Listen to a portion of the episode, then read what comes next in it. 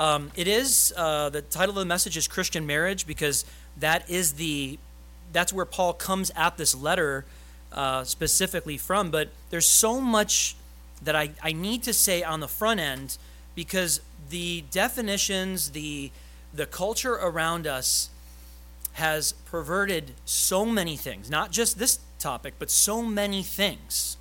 Um, money in general is abused likely more than anything. Sex is abused right there, probably number two. There are so many things in this culture that when you go, well, what does the culture outside of this building think? Or what, what would they have me do? Or how would they have me live? It's, it's literally the opposite on all levels of this letter to the Corinthian church, who found themselves in a culture very similar to the culture that you and I find ourselves living in. And so I want to start off with a quote from Steve Forbes. Um, no, I, I was looking this up. I am going to actually start off with a quote. But uh, what's crazy is that Forbes magazine isn't typically where you'll find divorce stats. Um, if you know that magazine, you know that it, it talks about who's wealth, you know, who's a top 40 wealth person, and and uh, there's literally a Forbes in almost every language, major language. But according to, as we start off with principles of Christian marriage in 1 Corinthians 7, the Forbes article on it said couples report many different reasons for ending a marital relationship. However, these are the most common explanations cited by divorcing couples. Um, the, the number one and number two are lack of commitment, commitment to the marriage, and then 60% of divorced couples cited infidelity as the reason for their divorce. And I'm not going to read the whole thing because it's a long it's a long quote, but I'm going to start off by saying that and I'm also going to start off by talking about a little of the culture, the issues they were having in this church. This church was messed up on a lot of levels and the church wrote a letter to Paul. Paul had been their founder and pastor for 18 months. Wrote this from Ephesus where he went and they had written him a letter and said, Hey, there's a lot of weird stuff going on. We know about the stuff you wrote about early on in this book, but there's people in marriages that are are doing crazy stuff. And we're not going to, you know, just just to be gratuitous and to say uh, lots of disgusting things. That's not part of this message. Um, although we can list a lot of things, and the Bible does list a lot of stuff, but they wrote him a letter and said, "Hey, what about this?" And so his first rebuttal to this specific question in verse 1 of chapter 7, Paul says, Now concerning the things of which you wrote to me, it is good for a man not to touch a woman. Now, there's a lot in that. And I want to also back up some of this with commentary because once again, when the when I will say that the church in general, my whole life, since the early 80s of me remembering church, really never touched on this. Um, when you would listen to a Sunday sermon, it, it, if they even, it's one of the reasons people choose to teach topically because they can jump away from topics. It's not good because then people are, are going, what about what about that? How come you never talk about that? How come you always talk about money? And how come you always talk about uh, principles of Christian living and seven steps to this and that and the Holy Spirit and things that like what about like on the ground theology. Talk to me about that. And so, once again, the context, Paul is re, he is this is a Q&A. Okay? He is up on a panel in a sense. We would have him on FaceTime right now these days and he'd be like, "Okay, concerning question number 1, this is what God has told me. I'm an apostle. God spoke to Paul. Paul was was clearly a teacher. And so you understand that he's answering questions they asked him about and when Paul talks about touching a woman, most commentators believe he's just talking about sex. He's talking about sexual intercourse. So he's saying it's a good thing if a guy can stay away from this. A man in general can stay away from this. That is a positive thing, it is not negative. But some in the church argued that married people should not even have sex. That's why he's writing this. And we'll get into that. Um, it, there's there's so much in this. I'm glad we have a little bit more time, a few more minutes today, because we're only going to get through verse nine. I thought we were going to get through verse 16, but that's not going to happen. Um, so some in the church argued this, um, but sometimes sexual immorality in some cultures. Now, there's also cultures like Amish culture, Uh, you know, if you if you lived in the Pennsylvania Dutch area, there's not like the onslaught of porn that you basically see when you open up your phone and you search for something on YouTube, and on the right hand side are ads, and you're like, I was just looking for auto parts, and there's a woman. And it's like, well, what do you think? You know, they they figured out the demographic of guys that fix their cars like to look at that stuff. They, they don't not they don't put it there because it's never happened before. No mechanic has ever desired to look at a woman on a poster in the back. I worked at an auto shop when I was 16, and it was like, oh wow, okay, they're 40 or five 40 year old men, and it was just they all had their own calendar. It's there's statistics in this, there's AI in this, there's all this stuff, but sometimes it's so rampant that sex in general gets gets painted as all bad. All bad. How could that possibly be? Well, because the culture has wrecked it so bad in America for the past 50 or 60 years that that some the churches are like this should be a place where no one ever talks about it. That's how they feel. That's how some churches act. It's not good. Because what about people who have legit questions? They should never be made to feel like if I have a question about it, I must be dirty. Wrong. Never. Who made it up? Who put the desire in humanity. God Almighty did. Genesis chapter 2. Be fruitful and multiply. How do you do that? By looking at it, Eve? No. God made it a thing. Now, if he made it a desire that was on par with going to the DMV, they would have been the last people. Okay? Adam and Eve would have been it. That's, that's humanity. He made it strong for a reason, because he wanted humanity to populate the earth. That was a command he gave. But most people misuse it. That's the problem. It's misused. It's like a drug. We have people that go in for rehab for alcohol and meth and fentanyl and sex. Sex addiction places are very, very, very, there's a lot more of them now um, than there were 30, 40 years back. But people have misused it since the beginning, and Paul is saying it's not a bad thing if a guy can make it through life and, and avoid this. If he can be single celibate. However, verse 2 Nevertheless, because of sexual immorality, let each man have his own wife, let each woman have her own husband. Because most people can't handle life by themselves. Um, there's even there's even verse a verse that talks about it's not good for God to be alone. The majority, however, were in a sexual relationship with their spouses, but for a person to try to maintain a celibate lifestyle, Paul was single at this time.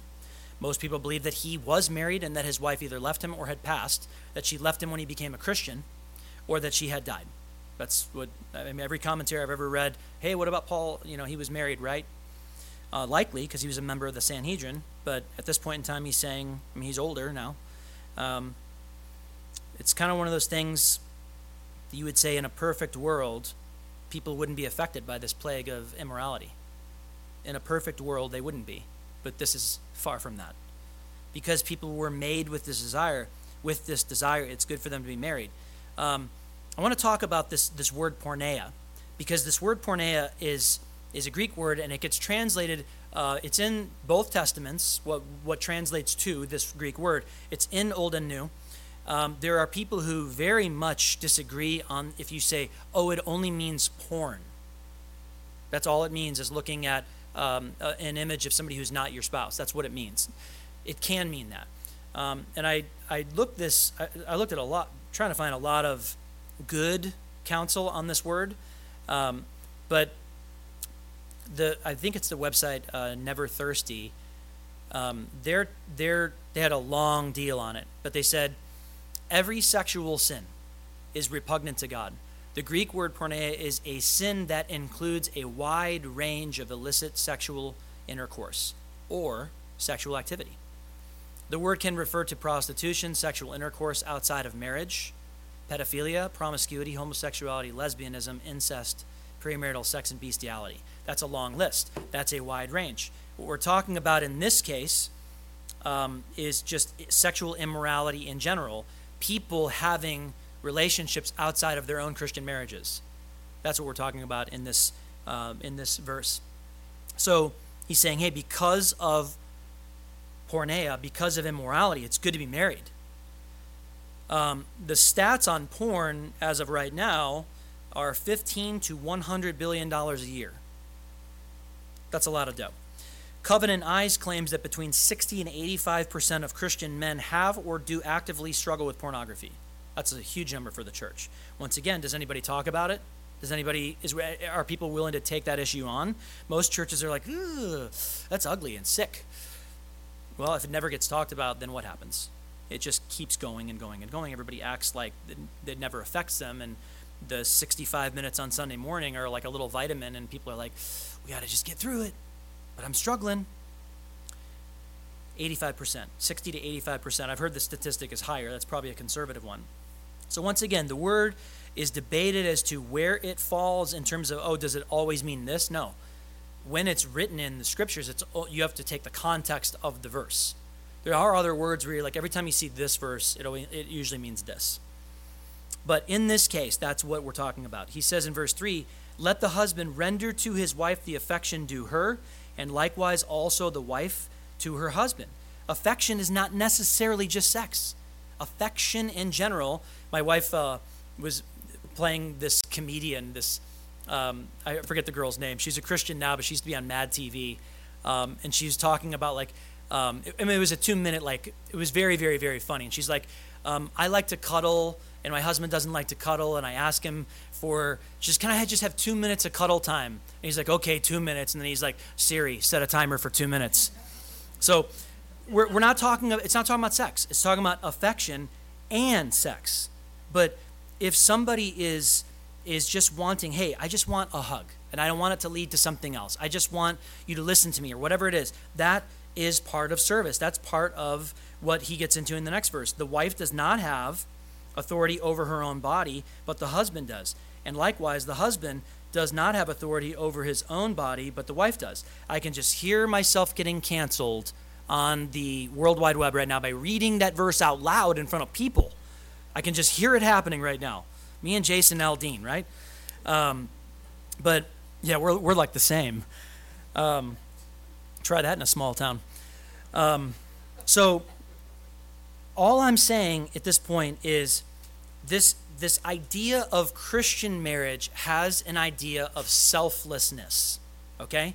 It has the idea of I am going to get married, therefore my life's not my own, therefore I don't just do whatever I want. I don't just, like like it's sort of like a Christian gets married and they're like, "Well, now I get to have sex and just live the way I was when I was a bachelor." No.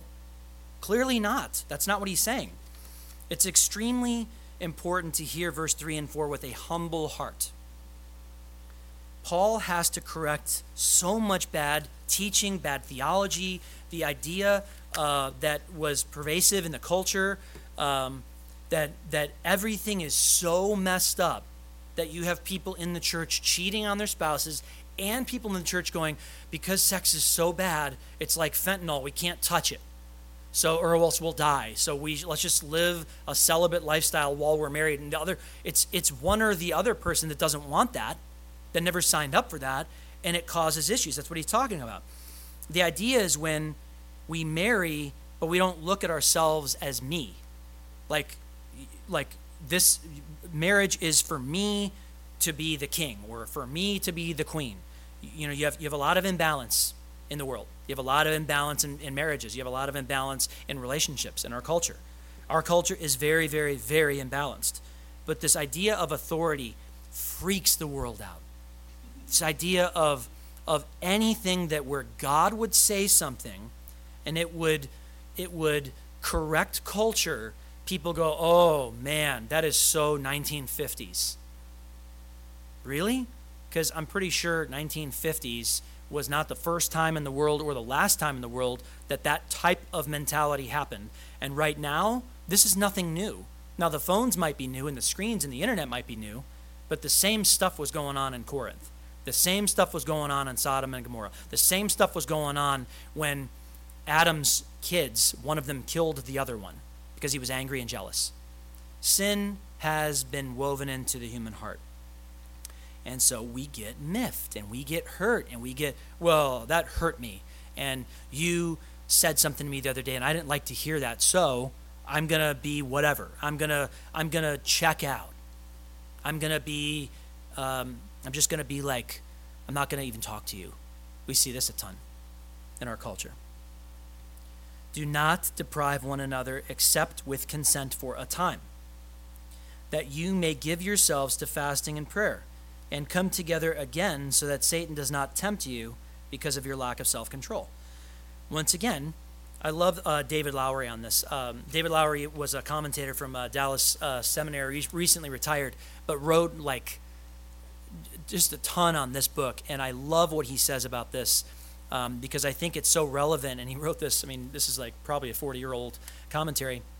He said, "Some in Corinth were trying to practice celibacy within marriage. Apparently, this refraining from sex." within marriage was a unilateral decision of one partner, not mutually agreed on. Um, such a practice sometimes led to immorality on the part of the other mate. Uh, Paul commanded that they stop this sort of thing unless three conditions were met. The, the abstent, uh, abstention from sexual intercourse was to be a matter of mutual consent on the part of both, number one. Number two, they were agreed beforehand on a time period to when this would stop. Number two. Number three, this refraining was to enable them to devote themselves to prayer in a concentrated way, like fasting does. You have this drive, like eating is, is on par with sex, I would say, in the human heart. People don't forget to eat for the most part. There's always outliers. There's always people who are like, oh, no, I, I really hate eating and stuff. I don't know. That ain't me. Um, I could eat all day long. Put a Texas roll in front of me, a plate of them every hour. But you know, Pillsbury Doughboy comes to mind. Um, love those things. So those three things is what he's saying. When you fast and you have like, man, I, I I'm so hungry. It's like it's like hurting me. The idea then is that you take that hurt or you take that that that urge to the Lord and so now I will tell you that I have not heard of a lot of people doing this. I have not heard of like we right now are living an abstinent relationship, though married, so that we can fast and pray. Now, obviously, you're not supposed to tell people when you're fasting. You're not supposed to, like, uh, like Jesus talked about the people who would do this, like they looked like they hadn't eaten in five years, and they're like, "Look at us, we're fasting for God." Okay, I mean the Pharisees did all sorts of stuff like that, but those are the three reasons why a couple would do this if they agreed as a couple. He says in verse 6, But I say this as a concession, not as a commandment. Once again, when you do a Q&A, I've seen pastors up on stage, um, and some of these guys are really famous pastors, and their, their churches are huge, and everybody knows them. They've written 30 books.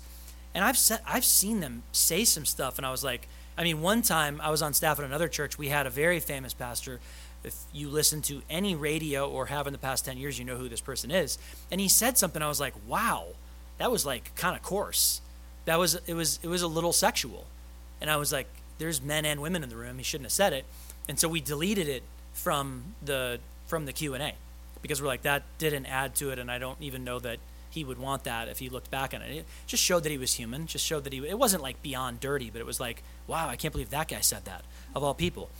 But this idea that that pastors a q&a or a question and answer show or pastor's perspective or you call up some pastor answering questions the idea that the the, the answers are perfect is, is crazy unless the only answer they read you is a per, an in context only scripture and then they're like that's it i don't say anything else okay maybe then the the the person answering the questions is pretty flawless because they're just giving you the counsel of the Lord and telling you where to find it. But Paul's saying, hey, this is just, this is just an idea. This is just a concession. If, if you guys do this, then do it unto the Lord, but do it together. Do it as a team, as marriage as a team. Uh, verse 7 For I wish that all men were even as I myself, but each one has his own gift from God, one in this manner and another in that. What he's talking about is the gift. And there was a, I made this uh, joke.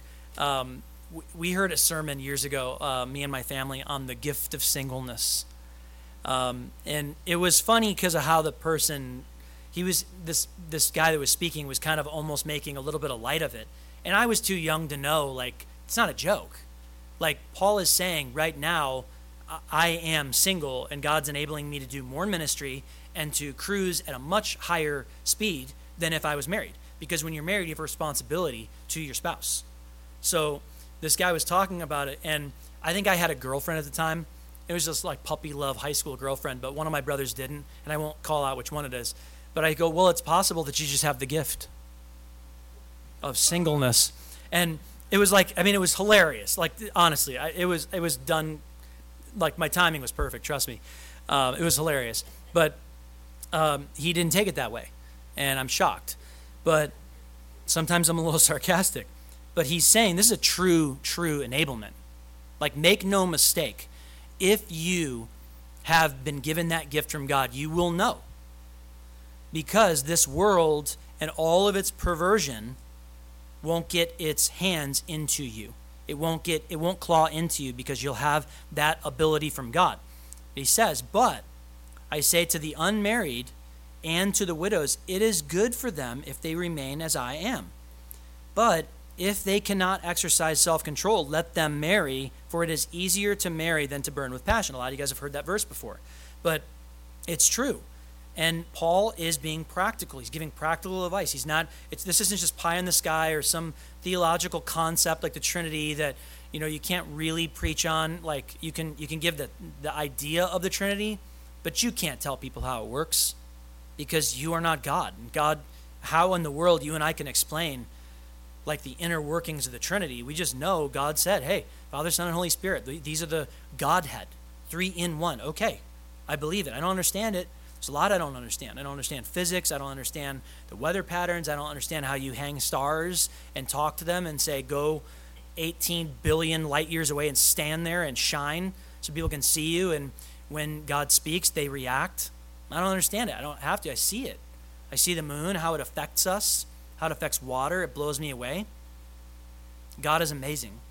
I, I, I watch animal stuff all the time because I'm so fascinated by animals. And my one of my daughters is super into. She knows like stats on animals, and she's like, "Do you know that a gorilla can lift like 600 pounds?" I'm like, "I'd like to think that I could take a gorilla because I'm taller than them."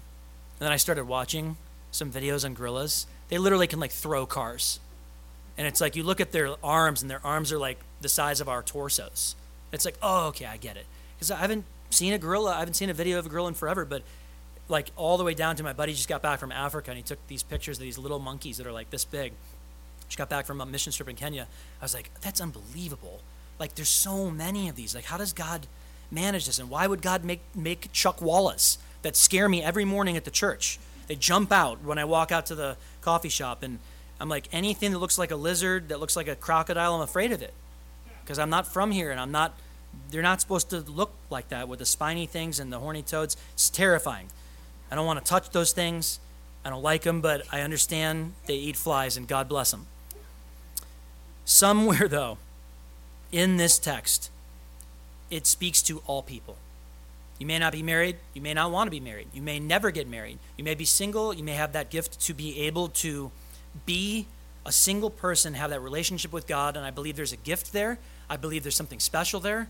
I believe that it is truly, uh, it's something that I will never know as a married person. I will never know that type of communion that people that I know that have this, that are mature Christians, enjoy. Um, I have a friend who's a missionary in England, and uh, she used to be the bookstore manager of Calvary. She used to manage Calvary Distribution, which is where we used to buy all of our books. Um, and she's an amazing missionary and I get so much out of. Um, I used to read her Facebook. She used to have these like little postings and devotionals, and she'd go, she'd go every morning in England. She's a big coffee person. She'd go to some coffee shop and just like, she's electric. Like she's like, I was sitting there reading my Bible, and this person came over to me, and I mean, if you know England, England's like pretty against like evangelism. Like it's like one to two percent Christian from what I've been told. Um, the stats are you know, somebody who says they're Protestant or says they're Catholic versus a Bible believing Christian is different. But she used to, I'm like, man, how do you do?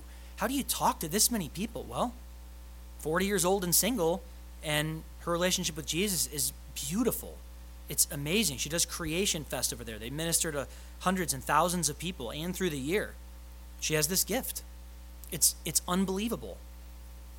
But to the married, to the unmarried, they have roles, they have responsibilities. We have to put ourselves underneath what God says. And what God says is that any sexual immorality, anything, if sexual intercourse or anything sexual occurs outside of sex between a man and a woman, that is porneia. That is a perversion of what God made. He made it a certain way, and we, the world, have taken it to a completely crazy level, to a to an out of control thing. It's everywhere. Everywhere you go, you see what they call sex sells in advertising. You see it everywhere. And so if that trips you up, and everywhere you look, and you're a young single man, and you're 22 years old or whatever, and that trips you up, and you're like, man, I, I don't know how I'm going to live in this life, it's likely you don't have the gift of singleness. Likely. But deal with that with God because it is something that you need to um, deal with with God. A lot of people I know, they, they've prayed for years. God, bring me a spouse. Bring me, I'm lonely. Bring me somebody. That's between you and God. I can't I can't tell you if or when it's going to happen. As a pastor, I've had people ask me that. When will I meet somebody? Everybody's such a freak out there. Well, you're on weird dating websites. What do you think those exist for? I'm sorry. I'm sorry. I know a lot of good people that met on eHarmony, but that's probably the exception to the rule. There's a lot of stories that have come my way as a pastor, and just because the girl goes, I'm Christian, hmm, probably find out first before you get into you know a serious engagement process with somebody like that, um, because you need to know. You need to know. You need to be serious about where that person is with Jesus, because it affects you in a way that you cannot imagine. If you get married and you're unequally yoked, but you both say you're Christians, that's a huge problem. Because one's going to be like, I don't really like. I think we should go to church once in a while, but this whole like Jesus freak thing, like, forget it mm, I'm not going to make a judgment on that person, but I'm going to say not on the same level. And so you need to bail. Seriously. Or you need to wait until that person makes a real profession and goes, hey, you and me and God, that's where we're at. Because it will throw your marriage like no other if you're not.